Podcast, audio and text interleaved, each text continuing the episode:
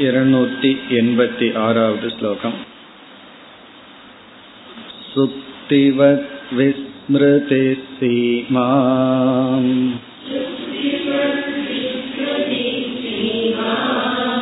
भवेतु परमस्य हि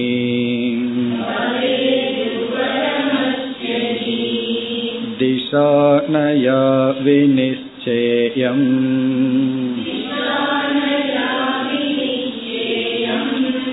तारतम्यमवान्तरम्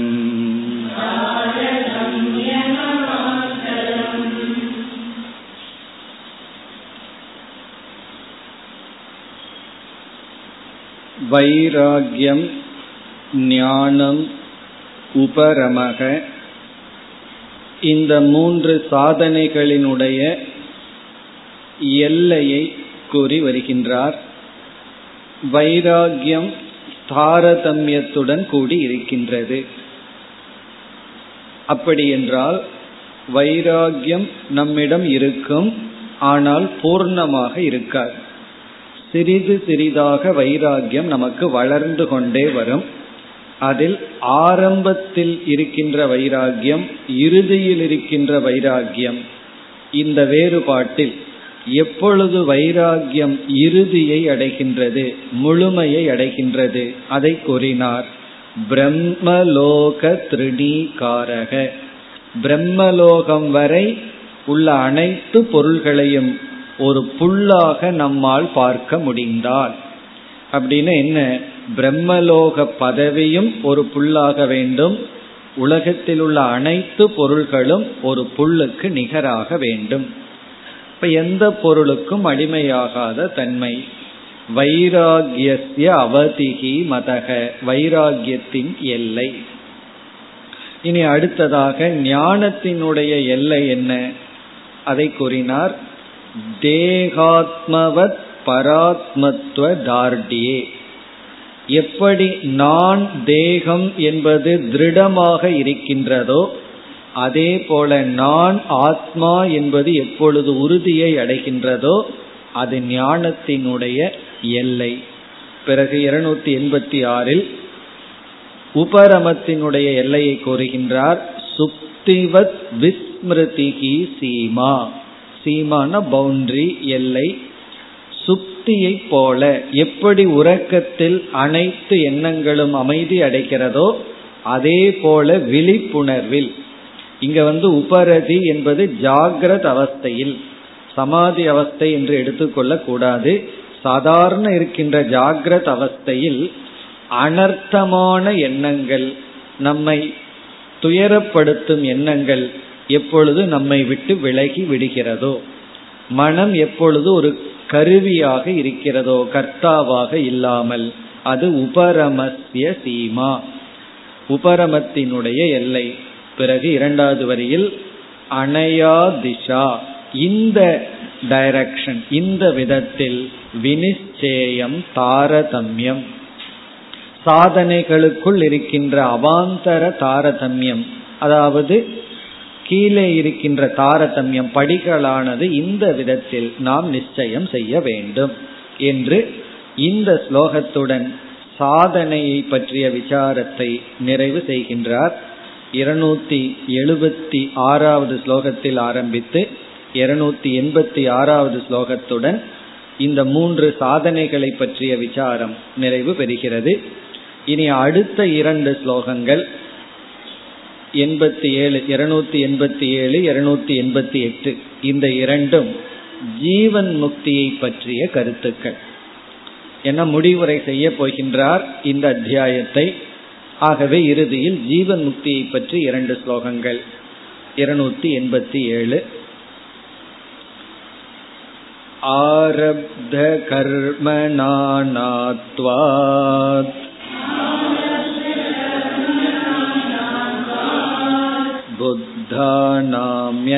बुद्धानाम्यन्यथान्यथा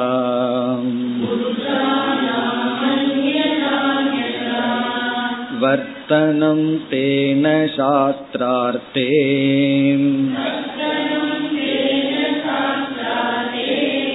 भ्रमितव्यं न पण्डितैः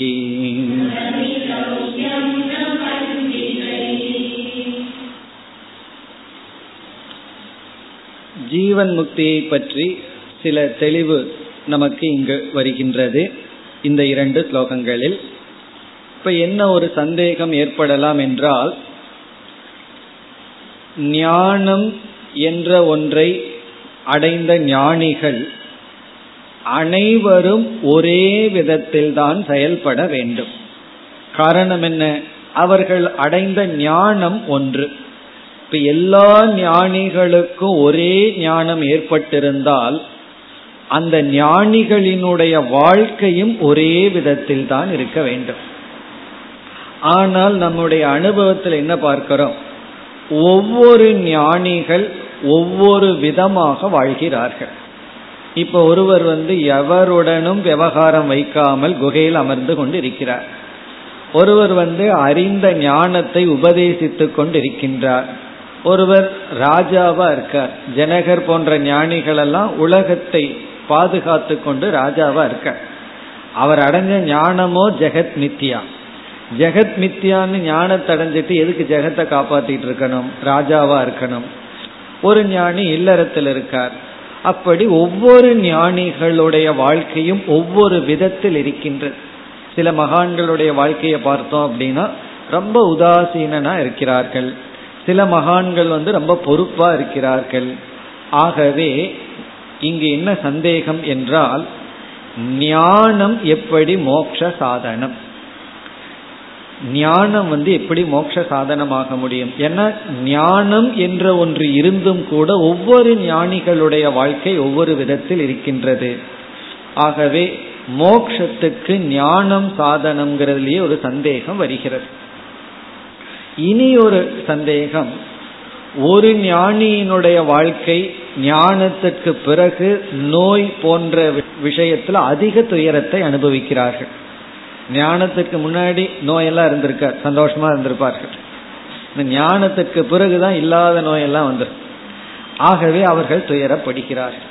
ஒரு ஞானிகளை பார்த்தோம் அப்படின்னா இருக்கிற நோயெல்லாம் ஞானத்திற்கு பிறகு போய் சந்தோஷமா இருக்கிறார்கள்.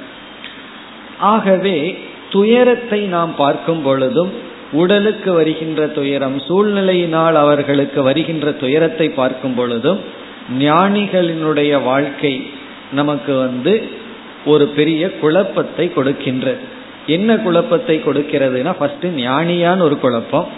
இரண்டாவது குழப்பம் ஞானின்னு எடுத்துட்டாலும் ஞானத்தினால அனர்த்தம் நீங்கினதாக தெரியவில்லையே. பிறகு ஞானம் ஏக்கமா இருந்தா ஏன் அநேக விதமாக அவர்களுடைய வாழ்க்கை அமைகிறது? என்று நமக்கு வந்து சந்தேகம் வருகின்றது. அதை இங்கு வந்து தெளிவுபடுத்த விரும்புகின்றார். அந்த சந்தேகம் வேண்டாம். ஏன் என்று இங்கு தெளிவுபடுத்துகின்றார்.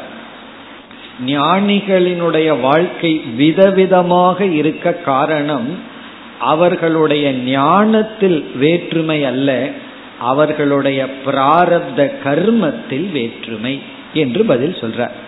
இப்ப ஞானிகளினுடைய விதவிதமான வாழ்க்கைக்கு அதாவது விதவிதமான துன்பம் விதவிதமான இன்பம் அவர்களுடைய வாழ்க்கை முறை அதற்கு காரணம் ஹேது வந்து ஞானம் அல்ல அவங்களுக்கு விதவிதமான ஞானம் வந்து விதவிதமா வாழ்கிறார்னு அர்த்தம் அல்ல அவர்களுக்கு வந்த கர்ம வினைதான் காரணம். அதைத்தான் இங்கு குறிப்பிடுகின்றார். முதல் வரியில் ஆரப்த கர்ம நானாத்வாத் ஆரப்த கர்ம என்றால் பிராரப்த கர்ம. பிராரப்த கர்மத்தை ஆரப்த கர்ம என்று சொல்கின்றோம். இந்த பிராங்கிறது விடப்பட்டுள்ளது அவ்வளவுதான். அந்த பிராங்கிறத வந்து நானாங்கிற வார்த்தையில விளக்குகின்றார். ஆகவே இந்த பிராரப்தத்தினுடைய பிர நானாத்வா விதவிதமாக இருப்பதால் ஆரப்த கர்மன வெளிப்பட்ட பாப புண்ணியங்கள் நானாத்வான விதவிதமாக இருப்பதனால் ஒவ்வொரு ஜீவனுக்கும் வேறு வேறு விதத்தில் இருப்பதனால் புத்தானாம் அந்யதா அந்யதா வர்த்தனம். புத்தானாம் என்றால் ஞானிகளுக்கு அந்யதா அந்யதா வர்த்தனம். வர்த்தனம்னா வாழ்க்கை முறை வாழ்தல் ஜீவிதம். அந்யதா அந்யதான விதவிதமாக இருக்கிறது. ஞானிகளினுடைய வாழ்க்கை விதவிதமாக இருப்பதற்கு காரணம் ஆரப்த கர்மனா கர்ம நானாத்வா ஆரம்பிக்கப்பட்ட பிராரப்த கர்மத்தினுடைய வேற்றுமையினால். இப்ப பிராரப்த கர்மம் வந்து வேறுபடுவதனால் இவர்களுடைய ஜீவிதமும் வேறுபடுகிறது. அப்படின்னு என்ன அவர்களுக்கு வருகின்ற சுக துக்கங்கள் எல்லாம் ஞானத்துக்கும் அதற்கு சம்பந்தம் இல்லை பிராரப்த கர்மத்துடன் சம்பந்தப்பட்டது. அது சுக துக்கத்தை கொடுக்கின்ற சூழ்நிலைகள். பிறகு எந்த அளவுக்கு அந்த சூழ்நிலையில அவர் மனதை வச்சிருப்பாருங்கிறது அவர் கையில் இருக்கிற ஞானம். அவர்கள் வாழ்கின்ற சூழ்நிலை அவர்களுடைய லைஃப் ஸ்டைல் வாழ்க்கை முறை அது பிராரப்த கர்மத்தில் அடிப்படையில் வந்துள்ளது. இதுல இருந்து என்ன தெரிகிறதுனா ஞானிகளினுடைய வாழ்க்கையில் வரும் வேற்றுமை வந்து ஞானத்தில் வரும் வேற்றுமை என்று எடுத்துக்கொள்ள கூடாது கர்மத்தில் வரும் வேற்றுமை. பிறகு ஒரு விளக்காசிரியர் இந்த இடத்துல என்ன சொல்றார்? சில ஆசைகளும் கூட பிராரப்தத்தினுடைய வசத்தில் வரும். ஆனால் அந்த ஆசைகள் அதர்மத்துக்கு உட்பட்டிருந்தா அவர்கள் சாதனை காலத்திலேயே என்ன செய்திருப்பார்கள்? நீக்கி இருப்பார்கள். பிறகு தர்மத்துக்கு உட்பட்ட ஆசைகள் அவர்களிடத்துல இருக்கும் அதை அவர்கள் ஒன்றும் செய்ய மாட்டார்கள். நிகிரக கிம் கரிஷ்யத்தின்னு பகவான் சொல்லியிருக்க ஞானியும் கூட அவரவர்களுடைய சுவாவப்படி வாழ்கிறார்கள். சதிருஷம் சேஷ்டதே சஸ்தியாகன்னு சொல்லி பகவான் என்ன சொல்லியிருக்கார்? அந்த ஆசைகளை நிகிரகம் பண்றதுல அவசியம் இல்லை அப்ப ஞானிகள் என்ன செய்வார்கள்? அவர்களிடத்தில் இருக்கின்ற தர்மத்துக்கு உட்பட்டிருக்கின்ற ஆசைகள் அப்படியே அனுமதி கொடுத்திருப்பார்கள். வாழ்க்கையில நம்ம எந்த சூழ்நிலையில எப்படி வாழ்கிறோம்ங்கிறது நம்முடைய ஆசைதான் காரணம். அந்த ஆசை பிராரப்த கர்மத்தில் வருவதனால் ஆரப்த கர்ம நானாத்வா இங்க கர்ம என்பது காம. அவர்களுடைய ஆசையும் விதவிதமாக இருப்பதனால் அவர்களுடைய வாழ்க்கையும் விதவிதமா இருக்கு. ஒருவர் வந்து எந்த விவகாரம் வேண்டான்னு இருப்பார். ஒருத்தர் விவகாரம் செய்யலான்னு இருப்பார். விவகாரத்தை குறைச்சிக்கிறதுங்கிறது ரிலேட்டிவ் எந்த அளவு குறைச்சிக்கணுங்கிறது அவர் அவர்களுடைய விருப்பத்தை பொறுத்தது. ஆகவே அவர்களுடைய ஞானம் ஒன்றாக உள்ளது. பிராரப்த கர்மத்தினாலதான் சுகதுக்கத்தில் அவர்கள் இருக்கிறார்கள். ஆனா அதுல பாதிக்கப்படாமல் இருக்கிறார்கள்ங்கிறது ஞானம் கொடுக்கின்ற பலன். ஆகவே இங்கே என்ன முடிவுரை சொல்கின்றார் வித்யாரண்யர்? தேன சாஸ்திரார்த்தே பண்டிதைகி ந பிரமிதவ்யம். தேன. ஆகவே ஆகவே அப்படின்னு சொன்னா ஞானிகளினுடைய வாழ்க்கை அவர்களுடைய பிராரப்தத்தின் வசத்தில் அமைந்திருப்பதனால் ஒவ்வொரு ஞானிகளினுடைய வாழ்க்கையும் விதவிதமாக இருக்கிறது. ஆகவே சாஸ்திரார்த்தே சாஸ்திர விஷயத்தில். அர்த்தம்னா இந்த இடத்துல விஷயம். சாஸ்திர விஷயத்தில் பண்டிதைகி. இங்க சாஸ்திரம் படித்து கொண்டிருக்கின்ற பண்டிதர்களினால் ந பிரமிதவ்யம் குழம்பப்பட வேண்டாம். பண்டிதர்களுக்கு குழப்பம் வேண்டாம். அப்படின்னா என்ன அர்த்தம்னா சாஸ்திரத்துல உங்களுக்கு ஸ்ரத்தை போய்விட வேண்டாம். சாஸ்திரத்துல நீங்கள் ஸ்ரத்தையை இழந்து விட வேண்டாம். காரணம் என்னன்னா சாஸ்திரம்தான் அவர்களை ஜீவன் முக்தனா வச்சிருக்கு. அவர்கள் எந்த சூழ்நிலையில் இருந்தாலும் அவர்கள் ஜீவன் முக்தர்களாகத்தான் இருக்கிறார்கள். இல்லையே நோய் வருகிறதே நோய் உடன் வாழ்கிறார்களேன்னா. அது அவர்களுடைய பிராரப்தத்தினுடைய விளைவு. ஞானம் வந்து அவர்களுக்கு நோயை கொடுக்கவும் இல்லை நோயை நீக்கவும் இல்லை. ஆனால் அதை எப்படி சந்திக்கணுங்கிற பக்குவத்தை கொடுத்திருக்கின்றது அது நமக்கு தெரியாது. பிறகு இனி ஒரு விளக்காசிரியர் இந்த இடத்துல சொல்றார். அதாவது ஞானிகளினுடைய மேலோட்டமான வாழ்க்கையை பார்த்து அவர்கள் ஞானிகளா இல்லையான்னு தெரிந்து கொள்ள முடியாது. காரணம் என்ன? பிராரப்த கர்மத்தை அவர்கள் அனுபவித்துக் கொண்டிருக்கின்றார்கள். அப்போ ஒருத்தன் ஞானியா இல்லையாங்கிறத யாராலையும் சுலபமாக கண்டுகொள்ள முடியாது. பகவானும் ஆத்மன்யே வாத்மனா துஷ்டகங்கிற லட்சணத்தை தான் கொடுத்தார். தன்னிடத்தில் தான் மகிழ்ச்சியுடன் இருப்பவன் தான் ஞானி. ஆகவே ஞானியினுடைய பாக்கிய சேஷ்டையை வச்சு கண்டுகொள்ள முடியாது. தர்மவானு ஞானிய போல ஒழுக்கமா அமைதியா தான் இருப்பான். ஞானியும் அப்படித்தான் இருப்பார்கள். ஆகவே அவர்கள் ஞானத்தினால தர்மத்தை பின்பற்றுகிறார்களா? அல்லது தர்மத்தை புரிஞ்சிட்டு பின்பற்றுகிறார்களா? தர்மவானும் கூட ஞானிய போலதான் இருப்பான். ஆனா அவனுக்கு வந்து சாத்விகமான துக்கம் இருக்கு.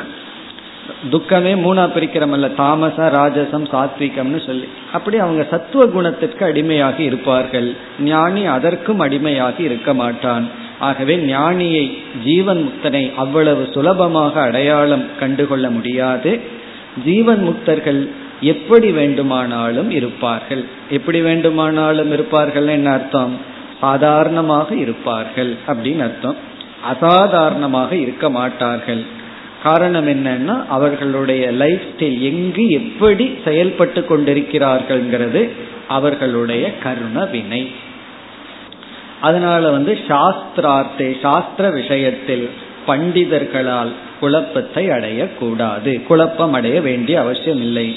ஆகவே சாஸ்திரத்துல பிரமாண புத்தியை இழந்து விட வேண்டாம். பிறகு இதே கருத்தை தான் மீண்டும் அடுத்த ஸ்லோகத்தில் வித்யாரண்யர் தெளிவுபடுத்துகின்றார். स्वकर्मानुसारेण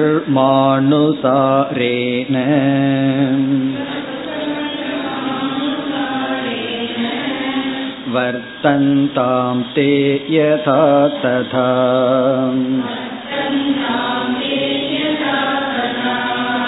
अविशिष्टः सर्वबोधक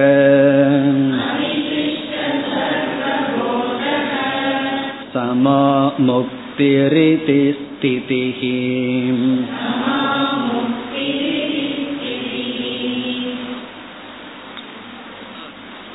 இங்கு முதல் வரியில் என்ன சொல்றார்? ஞானிகள் அவரவர்களுடைய கர்மத்தின் அடிப்படையில் வாழ்ந்து கொண்டு இருக்கட்டும். அதுல எந்த விதமான பாதமும் இல்லை எந்த விதமான குறையும் இல்லை. சுவ சுவ கர்ம அனுசாரேன. சுவ ஸ்வ என்றால் அவரவர்களுடைய கர்ம அனுசாரேன பிராரப்தத்தினுடைய கர்ம வசத்தில் வர்த்தந்தாம். வாழ்ந்து கொண்டு இருக்கட்டும். தே ஞானினக வர்த்தந்தாம். வாழ்ந்து கொண்டு இருக்கட்டும். யதா எப்படி? எப்படி இருக்கு ததா எதா ததான அந்தந்த விதத்தில் அவர்கள் வாழ்ந்து கொண்டு இருக்கட்டும். அவரவர்களுடைய கர்ம வினைப்படி யதா ததா அந்தந்த விதத்தில் அவர்கள் வாழ்ந்து கொண்டு இருக்கட்டும். அப்படின்னு என்ன? நம்ம போய் ஞானிகிட்ட நீ இதை செய்யணும் இதை செய்யக்கூடாதுன்னு சொல்ல வேண்டாம்னு அர்த்தம். நீ ஏன் இதை பண்ற நீ ஏன் இதை பண்ணக்கூடாதுன்னு சொல்ல வேண்டாம். அவரவர்களுடைய விருப்பப்படி வாழ்ந்து கொண்டு இருக்கட்டும். காரணம் ஞானத்துக்கு லட்சணமே அதாவது முக்திக்கு லட்சணமே ஒன்றை செய்து ஒன்றை அடைதலோ அல்லது ஒன்றை செய்யாமல் ஒன்றை இழத்தலோ கிடையாது. இதை செஞ்சுதான் ஆகணும்னு இல்லை. இல்லை இதை செய்யக்கூடாதுன்னு கிடையாது. ஏன்னா சில பேர் வந்து இதை செய்யணுங்கிறத விட செய்யக்கூடாதுங்கிறதுல முக்கியத்துவத்துடன் இருப்பார்கள். இதை செய்யக்கூடாது இதை செய்யணுங்கிற நிபந்தனை கிடையாது. அப்படின்னு என்ன அர்த்தம்? அவர்கள் கிருத்த கிருத்தியக ஒன்றை செய்து ஒன்றை அடைதலோ செய்யாமல் இருந்து ஒன்றை இழத்தலோ கிடையாது. உள்ள திருப்தியா இருக்கிறார்கள். மேலோட்டமான மனதில் ஆசை வருகிறது. அது பிராரப்தத்தினுடைய அடிப்படையில். அந்த ஆசை தர்மத்திற்கு உட்பட்டுத்தான் இருக்கும். அதை அவர்கள் வெளிப்படுத்துவார்கள். அப்படி வெளிப்படுத்தி கொண்டு இருக்கட்டும். அதனால வந்து ஒரு விதமான தோஷமும் இல்லை. பிறகு எல்லா ஞானிகளுக்கும் பொதுவா இருக்கிறது என்ன? முதல் வரியில வந்து ஒரு ஞானி இனியொரு ஞானியும் ஒரே மாதிரி இருக்க மாட்டார்கள். விதவிதமாக தான் இருப்பார்கள். அவர்களுடைய வாழ்க்கையை பார்த்தோம்னா. பிறகு எல்லா ஞானிகளுக்குள்ள காமனா இருக்கிறது என்ன? இரண்டு பொதுவா இருக்குன்னு இரண்டாவது வரியில சொல்ற. எல்லா ஞானிகளுக்கும் வேறுபடாமல் காமனா இருக்கிறது ரெண்டு ஃபேக்டர் அந்த இரண்டையும் இரண்டாவது வரியில் குறிக்கிறார். முதல் தத்துவம் வந்து அவிசிஷ்டக சர்வ போதக. ஞானிகள் அடைந்த ஞானம் எல்லோருக்கும் ஒன்றுதான். சர்வ போதக அவிசிஷ்டகனா வேற்றுமை இல்லை. எல்லா ஞானிகளிடம் இருக்கின்ற ஞானத்தில் வேற்றுமை இல்லை. நார்த் இந்தியன் ஞானிக்கு ஒரு ஞானம். சவுத் இந்தியன் ஞானிக்கு ஒரு ஞானம் அமெரிக்காவில் இருக்கிற ஞானிக்கு ஒரு ஞானம் அப்படியெல்லாம் கிடையாது. அல்லது வந்து சிலர் ஒருவருக்கு ஒரு சந்தேகம் வந்தது சந்நியாச ஞானிக்கு பிரம்மன் ரொம்ப சுத்தமாகும் இல்லற ஞானிக்கு கொஞ்சம் சுத்தம் கம்மியா இருக்குமோ அப்படியெல்லாம் சில பேர்த்துக்கு சந்தேகம். அப்படி இல்லறமா இருந்தாலும் சரி துறவரத்தில் இருந்தாலும் சரி சின்ன ஞானியா இருந்தாலும் சரி வயசான ஞானியா இருந்தாலும் சரி எல்லா ஞானிகளுக்கும் இருக்கிற ஞானம் ஒன்று. அப்படின்னா என்ன? அவிசிஷ்டக சர்வபோதகனா ஞானத்துல வேற்றுமை இல்லை. இல்லையே சமஸ்கிருதம் தெரிஞ்ச ஞானிக்கு அகம் பிரம்மாஸ்மிங்கிற ஞானம் இருக்கும். சமஸ்கிருதமே தெரியாத ஞானிக்கு எப்படி அதே ஞானம் வரும்னா? அவன் சமஸ்கிருதத்துல அகம் பிரம்மன்னு சொல்லாட்டி ஏதோ ஒரு லாங்குவேஜில் சொன்னா அதே அர்த்தத்தை தான் புரிஞ்சிருப்பான். கடைசியில சமஸ்கிருதமும் அங்க வேலை கிடையாது. அகம் பிரம்மங்கிற சப்தமும் போய் அர்த்தத்துல தான் அவர்கள் நிற்பார்கள். அதனாலதான் பராவித்யாவுக்கு லட்சணம் சொல்லும் பொழுது எயா ததக்ஷரம் அதிகமியதேன்னு சொல்லப்பட்டது. எந்த ஞானத்தில் அந்த அக்ஷரம் கிரகிக்கப்படுகிறதோ அது பராவித்யான்னு சொல்லப்பட்டது. அப்படி எல்லா ஞானிகளிடத்தில் இருக்கிற ஞானத்தில் வேற்றுமை கிடையாது. அதனால வந்து வேற்றுமை வந்து வாழ்கின்ற வாழ்க்கையில தான் இருக்கே தவிர ஞானத்தில் கிடையாது. இப்ப அதுல வந்து வேற்றுமை இல்லை. எல்லா ஞானிகளின் இடத்துல ஒரே ஞானம் தான் இருக்கு. பிறகு இனி ஒன்றிலும் வேற்றுமை இல்லை. அது இரண்டாவது என்ன? சமா முக்திகி சமான வேற்றுமை இல்லை. முக்திகி என்றால் இந்த ஞானத்தினால் அவர்கள் அடைகின்ற ஞான பலம் ஜீவன் முக்தி அதிலும் வேற்றுமை இல்லை. முக்திகி என்றால் ஞான பலன். ஞானத்தினுடைய பலனிலும் வேற்றுமை கிடையாது. இப்ப எல்லா ஞானிகளுக்கும் ஒரே முக்தி தான் முக்தியில தாரதமியம் கிடையாது. நம்ம இது வரைக்கும் வைராகியத்துல தாரதமியத்தை பார்த்தோம். அதே போல நம்மளும் ஞானிகளுக்கு தாரதமியம் போடுவோம். அந்த ஞானி கொஞ்சம் அதிக முக்தி இந்த ஞானிக்கு முக்தி கம்மி அப்படியெல்லாம் இருக்கான்னா கிடையாது. ஞானத்துல வேற்றுமை இல்லை என்றால் ஞான பலனிலும் வேற்றுமை கிடையாது. சமா முக்திகி அப்படின்னா என்ன அர்த்தம்? எல்லோருடைய முக்தியும் ஒன்றுதான். இப்ப எல்லா ஞானிக்கும் ஒரே ஞான பலன். அந்த ஞானி ராஜாவா இருக்கலாம் அல்லது மரத்தடியில் இருக்கலாம். அவன் எப்படி இருந்தாலும் இல்லையே ஜனகருக்கு வந்து அதிகமான சுகம். பிறகு வந்து ஒன்றுமே இல்லாத ஞானிக்கு குறைவான சுகம் அப்படி கிடையாது. வெளி தோற்றத்தில் அப்படி தெரியலாம். அவர்கள் அடைந்த முக்தி என்ற பலன் ஒன்றுதான். இப்ப சமா முக்திகி ஈதி ஸ்திதிகி இதி ஸ்திதிகினா இதி தத்துவம். இது ஒரு விதமான எக்ஸ்பிரஷன் இதுதான் உண்மை அப்படின்னு சொல்றது. நம்ம ஏதாவது சொல்லிட்டு கொஞ்சம் அடிச்சு சொல்லுவோம் தெரியுமோ? இதுதான் அப்படின்னு அடிச்சு சொல்லுவோம்.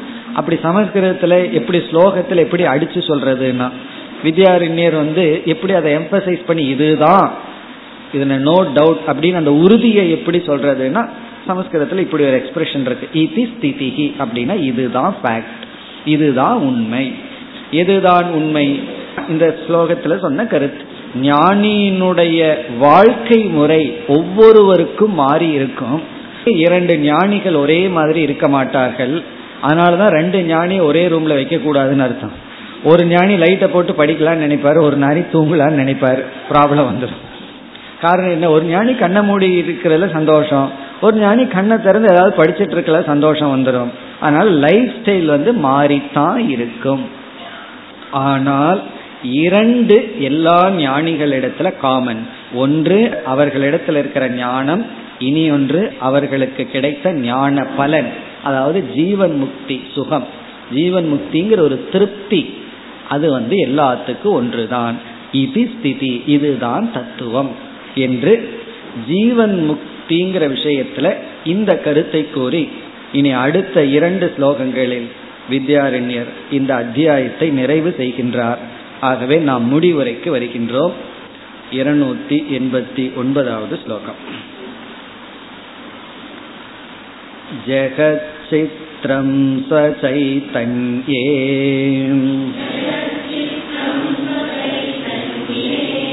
पटे चित्रमिवार्पितम्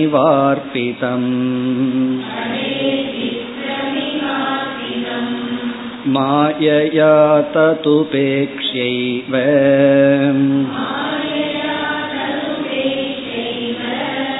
चैतन्यं परिशेष्यताम्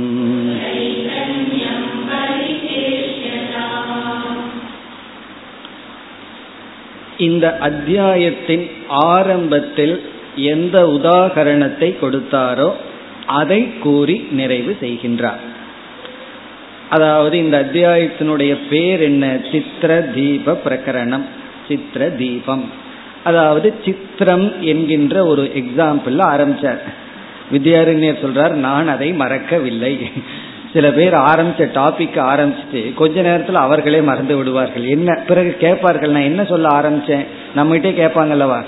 ஏதாவது டாபிக் எடுத்துட்டு ஊர் வம்பு பேச ஆரம்பிக்கிறது பிறகு மறந்துடுறது அதுக்குள்ள கிளை வம்புக்கு போயிடுறது. அப்புறம் கேட்கறது நான் எதை ஆரம்பிச்சேன்? அப்படின்னு கேட்கறது. அப்படி இல்லாம வித்யாரண்யர் எனக்கு ஞாபகம் இருக்கு நான் இந்த அத்தியாயத்தை எந்த எக்ஸாம்பிள் ஆரம்பிச்சேன் அந்த எக்ஸாம்பிளையே கூறி ஒரு முடிவுரை செய்கின்றார். ஜெகத் சித்திரம்.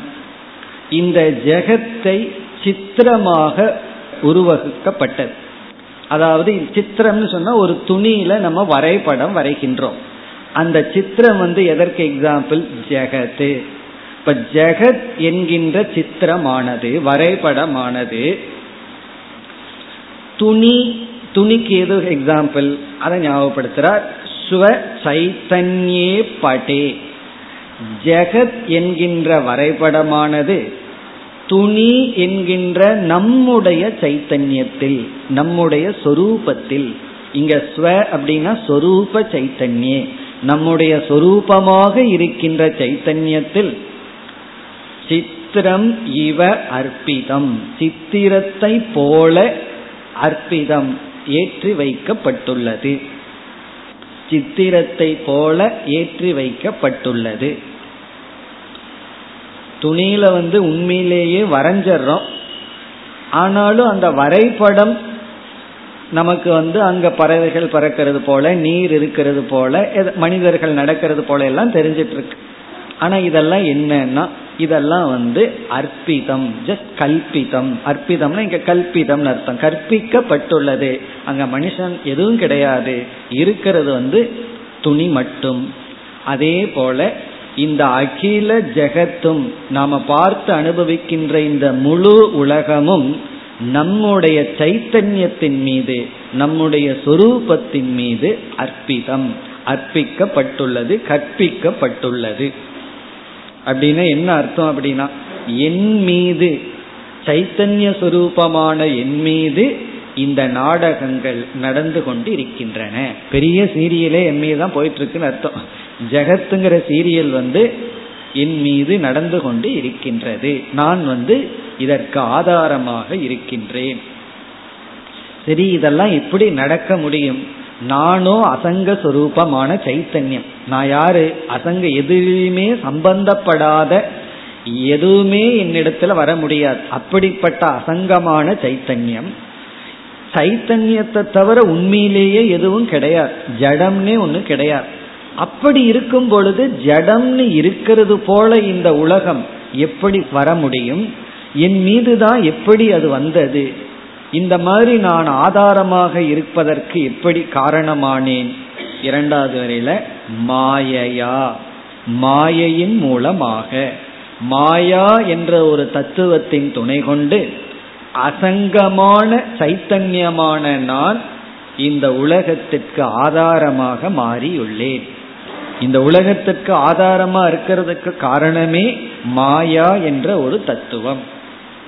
அப்ப இங்க என்ன சொல்றார்? மாயையின் துணை கொண்டு நான் என்ன செய்கின்றேன்? இந்த உலகத்திற்கு ஆதாரமாக இருந்து கொண்டிருக்கின்றேன். சரி இப்ப நம்ம என்ன செய்ய வேண்டும்? தது உபேக்ஷிய ஏவ.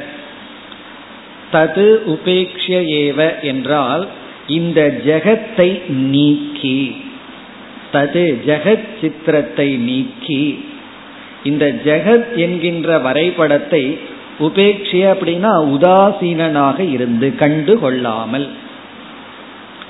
இப்ப ஜெகத்தை நீக்கி. தது உபேக்ஷிய ஏவ. ஜெகத் என்கின்ற சித்திரத்தை நாம் உபேட்சியனா அதுக்கு முக்கியத்துவம் ரியாலிட்டி கொடுக்காமல் என்ன செய்ய வேண்டும்? சைத்தன்யம் பரிசேஷியதாம் சைத்தன்யத்தை மட்டும் இருக்க வையுங்கள். பரிசேசியதாம்னா மீதி வையுங்கள். சைத்தன்யம் மட்டும் மீதி இருக்கட்டும்னா என்ன அர்த்தம்? ஜெகத்து இருக்க வேண்டாம். ஜெகத்தை வந்து உபேட்சனை செய்து உபேட்சிய அப்படின்னா நிசித்திய பாதை செய்து ஜெகத்தை வேண்டான்னு நீக்கி சைத்தன்யத்தை மட்டும் வைத்திருங்கள். சைத்தன்யம் மட்டும் எஞ்சி இருக்கட்டும். பிறகு வந்து முழு இந்த அத்தியாயத்தினுடைய சாரம் என்ன? ஜெகத்தை நிஷேதம் செய்து பிரம்ம சைத்தன்யம் ஸ்வ சைத்தன்யத்தை வைத்திருக்க வேண்டும் என்று முடிவுரை செய்து பிறகு இறுதி ஸ்லோகத்தில் பல ஸ்ருதியை கூறுகின்றார். இந்த சாப்டரை படிச்சா என்ன பிரயோஜனம்? இந்த ஆறாவது அத்தியாயத்தை நம்ம படிப்பதனால நமக்கு கிடைக்கின்ற பலன் என்ன? என்ற பல ஸ்ருதியுடன் முடிக்கின்றார். இருநூத்தி தொண்ணூறு. चित्रदीपमिमं नित्यम्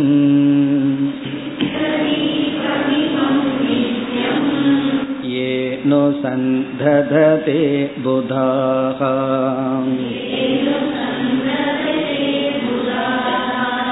पश्यन्तोऽपि जगच्चित्रम्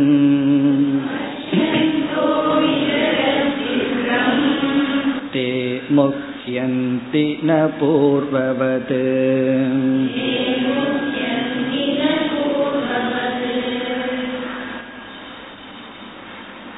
இந்த அத்தியாயத்தை படித்து புரிந்து கொள்வதனுடைய பலன் என்ன என்று கூறுகின்றார் சித்திர தீபம் இமம் இமம்னா இந்த சித்திர தீபம் சித்திர தீபம் என்ற அத்தியாயத்தை இந்த சித்திர தீபம் என்ற ஆறாவது அத்தியாயத்தை ஏ எவர்கள்?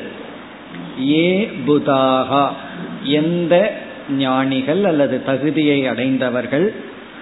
நித்தியம் அனுசந்ததே நித்தியம்னா எப்பொழுதும் அனுசந்ததேனா படித்து கொண்டிருக்கிறார்களோ புரிந்து கொண்டுள்ளார்களோ அதை படித்து சிந்தித்துக் கொண்டிருக்கின்றார்களோ.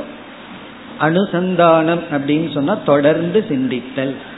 ஏ அனுசந்ததே நித்தியம்னா எப்பொழுதும் இடைவிடாமல் எது வரைக்கும்னா இந்த ஞானம் வரும் வரை. இந்த ஞான நிஷ்டை வரும் வரை எப்பொழுதும் படித்து கொண்டு தொடர்ந்து இருக்கின்றார்களோ? இப்படி இந்த அத்தியாயத்தை படிக்கிறதனுடைய பலன் என்ன? பஷ்யந்தக அபி ஜெகத் சித்திரம். ஜெகத் என்கின்ற சித்திரத்தை ஜெகத்தையே ஒரு சித்திரம்னு சொல்லிட்டார். வெறும் வரைபடம். வரைபடமாக இருக்கின்ற இந்த ஜெகத்தை பஷ்யந்தக அபி பார்த்து கொண்டிருந்த போதிலும். அப்படின்னு என்ன வரைபடத்தை பார்க்காம இருக்க முடியாது. ஜெகத்தை வந்து நம்ம பார்க்காம இருக்க முடியாது. ஜெகத்தை பார்த்து கொண்டிருந்த போதிலும். அப்படின்னு என்ன வாழ்ந்து கொண்டு இருக்கின்ற போதிலும் அர்த்தம். ஜீவந்தக ஜீவித்து கொண்டிருந்த போதிலும். பூர்வவது முன் போல இந்த ஞானத்தை அடைவதற்கு முன் எப்படி இருந்தமோ அது போல ந முக்கியந்தி ந முக்கியந்தின மோகத்தை அடைய மாட்டார்கள். முன்ன வந்து மோகத்தை அடைந்து கொண்டிருந்தார்கள். அதுபோல ந முக்கியந்தி இப்பொழுது மோக வசப்பட மாட்டார்கள். அப்படின்னா சம்சாரியாக இருக்க மாட்டார்கள். இப்ப சம்சாரத்திலிருந்து விடுதலை அடைவார்கள். சம்சாரியாக இருக்க மாட்டார்கள். ந முக்கியந்தி இப்ப ஞானத்தினுடைய பலன் என்ன? மோக நிவர்த்தி. மோக நிவர்த்தி அப்படின்னு சொன்னா என்ன? சம்சார நிவர்த்தி. முக்தியை அடைவார்கள். இப்ப கண்டிஷன் என்ன? இந்த அத்தியாயத்தை நாம் அனுசந்தானம் செய்ய வேண்டும். அனுசந்தானம் செய்ய வேண்டும் அப்படின்னா கேட்கறது சிரவணம். பிறகு சிரவணத்திலேயே ஓரளவுக்கு மனநமும் வந்துடும் சந்தேகம் எல்லாம் நீக்கப்பட்டு விடும். அதற்கு பிறகு என்ன அப்படின்னா மீண்டும் மீண்டும் இந்த அத்தியாயத்தை நாம் சிந்தித்து கொண்டு இருக்க வேண்டும். அப்படின்னு என்ன மீண்டும் மீண்டும் நாம் வந்து இங்கு சொல்லப்பட்ட கருத்துக்களை மனதிற்குள் கொண்டு வர வேண்டும். அதனுடைய பலன் வந்து வாழ்ந்து கொண்டு இருக்கின்ற போதிலும் நமக்கு மோகம் இல்லை சம்சாரம் இல்லை. இத்துடன் இந்த அத்தியாயம் நிறைவு பெறுகின்றது. நாம் இந்த அத்தியாயத்தினுடைய சாராம்சத்தை இப்பொழுது பார்ப்போம். ஏன்னா ரொம்ப நாளைக்கு முன்னாடி ஆரம்பிச்சிருக்கோம். முதலிலிருந்து இதுவரை நம்ம என்ன பார்த்தோங்கிறத இன்று நாம் ஞாபகப்படுத்தி கொள்வோம். இந்த அத்தியாயம் ஆரம்பத்தில் ஒரு உதாகரணத்துடன் துவங்கியது. அந்த உதாகரணத்தினுடைய பெயர்ல தான் சித்திர தீபம் அப்படின்னு பேரே இருந்தது. இப்ப அந்த எக்ஸாம்பிள் வந்து முதல் ஸ்லோகத்தில் ஆரம்பித்து பதினேழாவது ஸ்லோகம் வரை ஒன் டு செவன்டீன் முதல் ஸ்லோகத்தில் ஆரம்பிச்சு பதினேழாவது ஸ்லோகம் வரை சித்திரபட திருஷ்டாந்தக சித்திரபட உதாகரணம் ஒன் டு செவன்டீன் இப்ப இதுல வந்து என்ன முக்கிய கருத்து இந்த பதினேழு ஸ்லோகத்தில் அமைந்தது என்பதை மட்டும் இப்பொழுது சுருக்கமா பார்ப்போம். இப்ப இங்க வந்து நான்கு ஸ்டேஜில் அறிமுகப்படுத்தினார். அதெல்லாம் உங்க நோட்ஸ்ல பார்த்தா இருக்கு. நான்கு ஸ்டேஜில் அறிமுகப்படுத்தினார். தூய்மையான துணி வந்து பிரம்ம சைத்தன்யம். தூய்மையான துணியை வந்து பிரம்ம சைத்தன்யத்திற்கு அறிமுகப்படுத்தினார். பிறகு வந்து அந்த துணியை வந்து ப்ராசஸ் பண்ண ஆரம்பிக்கிறோம். அந்த ப்ராசஸ் பண்ணும்போது இந்த சுருக்கையெல்லாம் எடுத்து நேர்படுத்துறோம் வரைகிறதுக்கு தயார்படுத்துறோம். அது வந்து அந்தர்யாமி ஈஸ்வரன். இப்ப அந்தர்யாமியா மாறுகிறார். நிர்குண பிரம்மன் வந்து துணியா இருக்கார். அந்த துணியை வந்து தயார்படுத்தும் பொழுது அந்தர்யாமியாக மாறுகின்றார். அதுதான் தபசா சீயதே பிரம்ம அப்படின்னு உபநிஷத்துல சொல்லப்பட்டுள்ளது. தபஸினால தயாராகின்றார் சிருஷ்டிக்கு. பிறகு மூன்றாவது ஸ்டேஜில் வந்து வரைகிறதுக்கு அவுட்லைன் கொடுக்குறோம். எப்பவுமே பென்சிலில் ஒரு அழகான அவுட்லைன் கொடுப்போம். அது வந்து ஹிரண்ய கர்ப்பன் ஸ்டேஜுக்கு வந்தாச்சு. அது சூக்மமான சிருஷ்டிக்கு ஈஸ்வரனாக இருக்கின்ற தன்மை சூத்ராத்மா பிறகு விதவிதமான வர்ணம் கொடுக்கும் பொழுது விராட் தத்துவம் வந்து விட்டார். அப்படி நிர்குண பிரம்ம பிறகு வந்து காரண பிரம்ம பிறகு வந்து சூக்மம் பிரம்ம பிறகு காரியம் பிரம்ம. இப்படி வந்து சாஸ்திரத்துல சொல்லப்படும். இந்த நான்கு பிரம்மத்தையும் நான்கும் பிரம்மந்தான். நம்ம வந்து நிர்குண பிரம்மத்தை பிரம்மன்னு சொல்லுவோம். பிறகு அந்தர்யாமி ஹிரண்ய கர்ப்பன் விராட்டுன்னு சொல்லுவோம். அதைத்தான் இந்த பட திருஷ்டாந்தத்துல கூறினார். அதுதான் இங்கு முக்கியமாக கூறப்பட்டு இந்த உலகத்தில் இருக்கின்ற எல்லா ஜீவராசிகளும் விராட் சொரூபம்தான் என்று கூறி இந்த பட திருஷ்டாந்தத்திற்கு பிறகு இதிலேயே ரெண்டு ஒரு முக்கிய கருத்து வந்தது. அது வந்து பதிமூன்று பதினான்கு. இந்த இரண்டு ஸ்லோகங்கள் வந்து ரொம்ப முக்கியமான ஸ்லோகம். இதுல வந்துதான் பாதையினுடைய லட்சணமும் அவசேஷத்தினுடைய லட்சணமும் வந்தது. பாதா அப்படிங்கிற கருத்து ரொம்ப முக்கியம். அது வந்து பதிமூன்றாவது ஸ்லோகத்துல நமக்கு கிடைச்சது. ஏன்னா இந்த பாதா அப்படிங்கிற டாபிக் வந்து வேதாந்தத்துல ரொம்ப முக்கியத்துவத்தை பெறுகின்றது. பாதைன்னு என்ன? நீக்குதல் நிஷேதம் நேதி நேதி. அத பாதைன்னு சொல்றோம். ஏன் முக்கியத்துவம் வருகிறதுன்னு சொன்னா எது பாத்தியம் தது மித்யா. மித்யாவுக்கு லட்சணமே நம்ம என்ன சொல்றோம்? எது நிஷேதம் செய்யப்படுகிறதோ அது மித்யா. ஒன்று வந்து இல்லை அப்படின்னு நம்ம சொன்னோம்னா அது மித்யா. காரணம் என்ன? இல்லாததை இல்லைன்னு நம்ம சொல்ல வேண்டிய அவசியம் கிடையாது. இல்லாததை போய் இல்லை இல்லைன்னு சொல்லிட்டு இருப்போமோ? இருக்கிறத இல்லைன்னு சொல்ல முடியுமா? இருக்கிறத இல்லைன்னு சொல்ல முடியாது. பிறகு எதை நம்ம இல்லைன்னு சொல்ல முடியும்? என்றால் எது அனுபவத்துக்கு இருந்து உண்மையில இல்லையோ அதைத்தான் இல்லைன்னு சொல்ல முடியும். இப்ப அந்த லட்சணம் தான் இங்க மிக தெளிவாக வந்தது. ந அப்ரதீதிகி தயோர் பாதக அப்படின்னு சொன்னார். அதாவது ஜீவன் ஜெகத் என்ற இரண்டினுடைய பாதையானது ந அப்ரதீதிகி. ஜீவனும் ஜெகத்தும் தெரியாமல் இருப்பது அல்ல பிரதீத்தின தெரிவது. பாதை அப்படிங்கிறது தெரியாமல் இருப்பது அல்ல. பிறகு கிந்து மித்யாத்வ நிச்சயக. மிக தெளிவா சொல்றார் வித்யாரண்யர். மித்தியாத்துவ நிச்சயம்தான் பாதா. இப்ப பாதை நீக்குதல் அப்படின்னு சொன்னா அதை நாம அனுபவிக்காமல் இருத்தல் அல்ல. ஏன்னா இந்த தொய்திகள் எல்லாம் நம்ம இடத்துல என்ன சொல்கிறார்கள்? இந்த ஜெகத்தை மித்தியா மித்தியான்னு சொல்றையே நீ அனுபவிக்கிறையே நான் அனுபவிக்கிறேனே அப்படின்னு சொல்றான். நம்ம என்ன சொல்றோம்? அனுபவிக்காமல் இருப்பது மித்தியான்னு நான் சொல்லல. பிறகு நான் மித்தியான்னு சொல்றது வந்து அனுபவத்தோட ஒட்டி வருவதல்ல. நான் அனுபவிக்கிறேன் ஆனா உண்மையில இல்லை.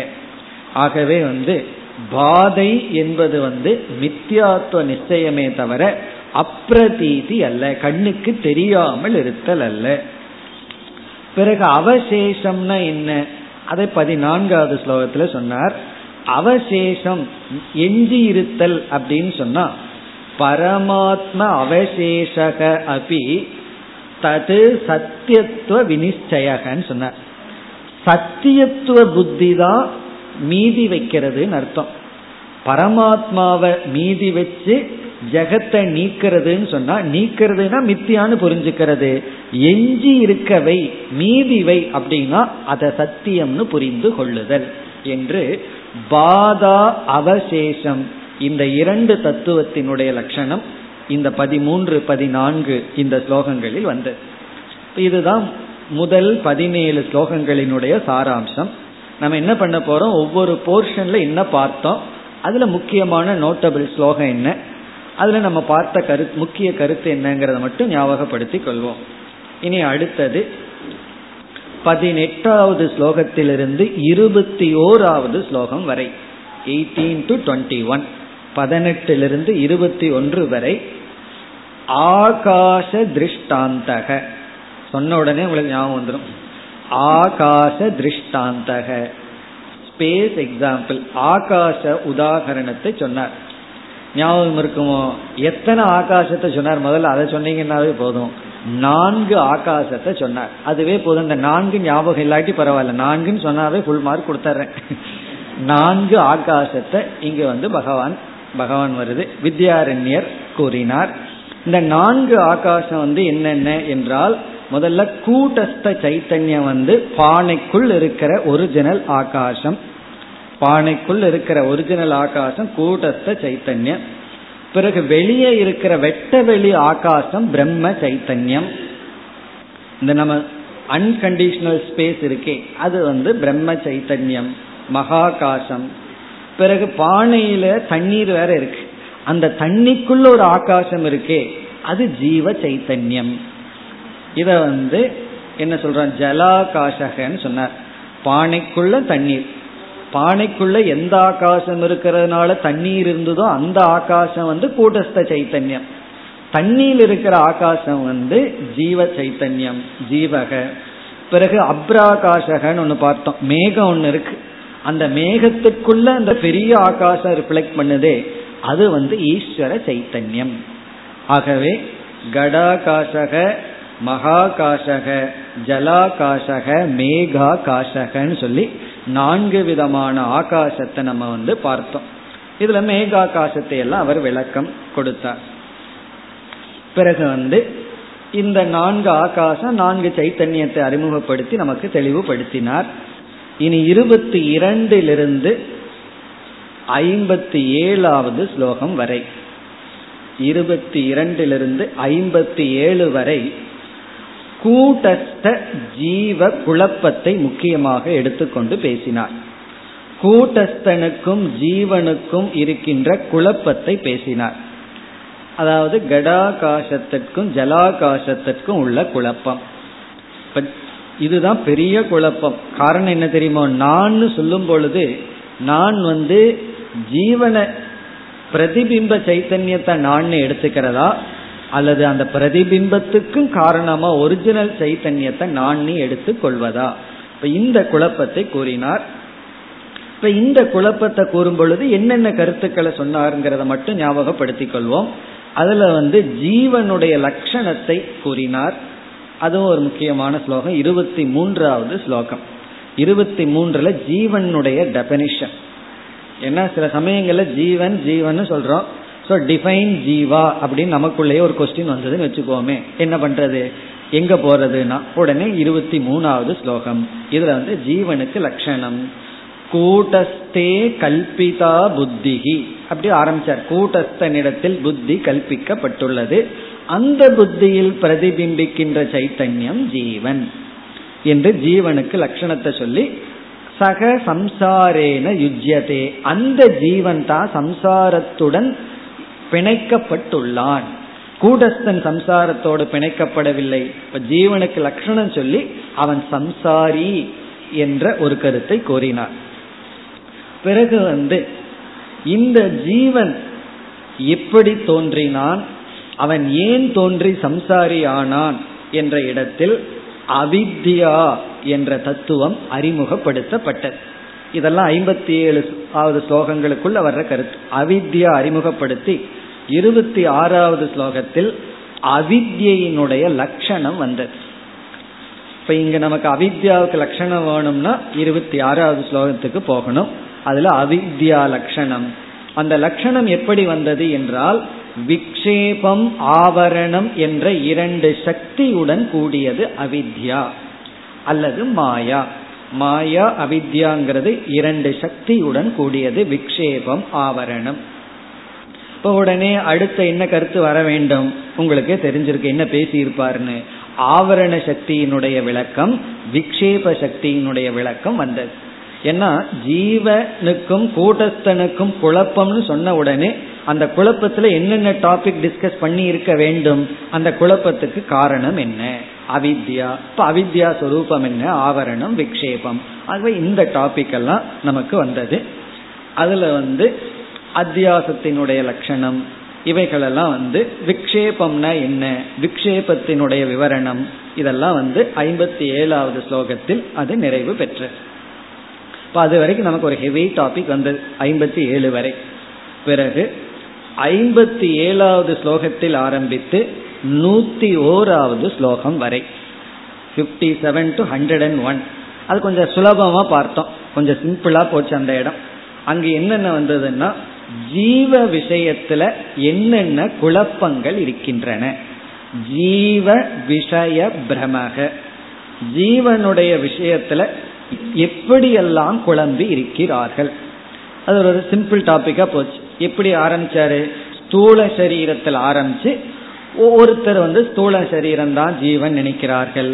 ஒருத்தர் இந்திரியம் தான் ஒருத்தர் பிராணன் ஒருத்தர் மனம் இனி ஒருத்தர் வந்து விஜயானன் விஜயானமய கோஷம் ஒருத்தர் ஆனந்தமய கோஷம்னு வரிசையா எப்படியெல்லாம் நான்கிற சொல்லுக்கு குழப்பம் இருக்குன்னு எலாபரேட்டா கூறினார்.